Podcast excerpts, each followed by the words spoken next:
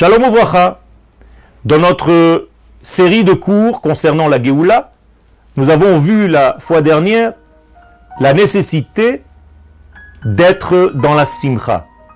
Car la simcha est synonyme de rédemption.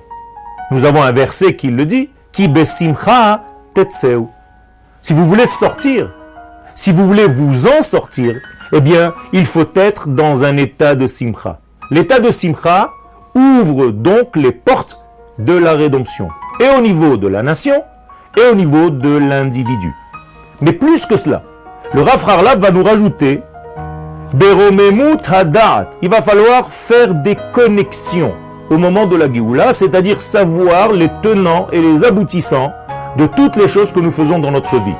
Autrement dit, nous devons faire les liens entre les différents degrés de ce monde. Car l'exil nous a mis dans un monde de détails. L'exil a donné la priorité aux détails. L'exil a renforcé, a mis en relief les détails en oubliant le cheminement global de notre être. C'est comme si je m'occupais d'un membre de mon corps en oubliant mon être entier. Eh bien, la Géoula va devoir guérir de ce mal, de voir les choses dans leurs détails seulement, comme si tout était un ensemble de détails. Et la Géoula va nous obliger à nous approcher de la vie, à aborder la vie d'une notion beaucoup plus globale et à partir de ce global, bien entendu, voir les détails. Eh bien, cette notion de mise en pièces détachées s'appelle dans le langage de la Kabbalah Alma de Piruda, le monde de la séparation. Ce monde met en relief donc les individus, met en relief les détails et perd la notion du tout. La Géoula, c'est Alma de Yichuda, c'est le monde de la réunification, des retrouvailles avec l'unité, et donc ces retrouvailles avec l'unité vont nous donner une approche et une vision différente, complètement différente de notre être au niveau global, c'est-à-dire que nous traitons aujourd'hui de l'âme d'Israël, de la notion de Neshama, c'est-à-dire de la notion de nation, et non pas seulement de l'individu avec sa Torah et ses mitzvot. Bien entendu, à cela se rajoute une guicha, une approche nouvelle à toutes les parcelles de notre vie.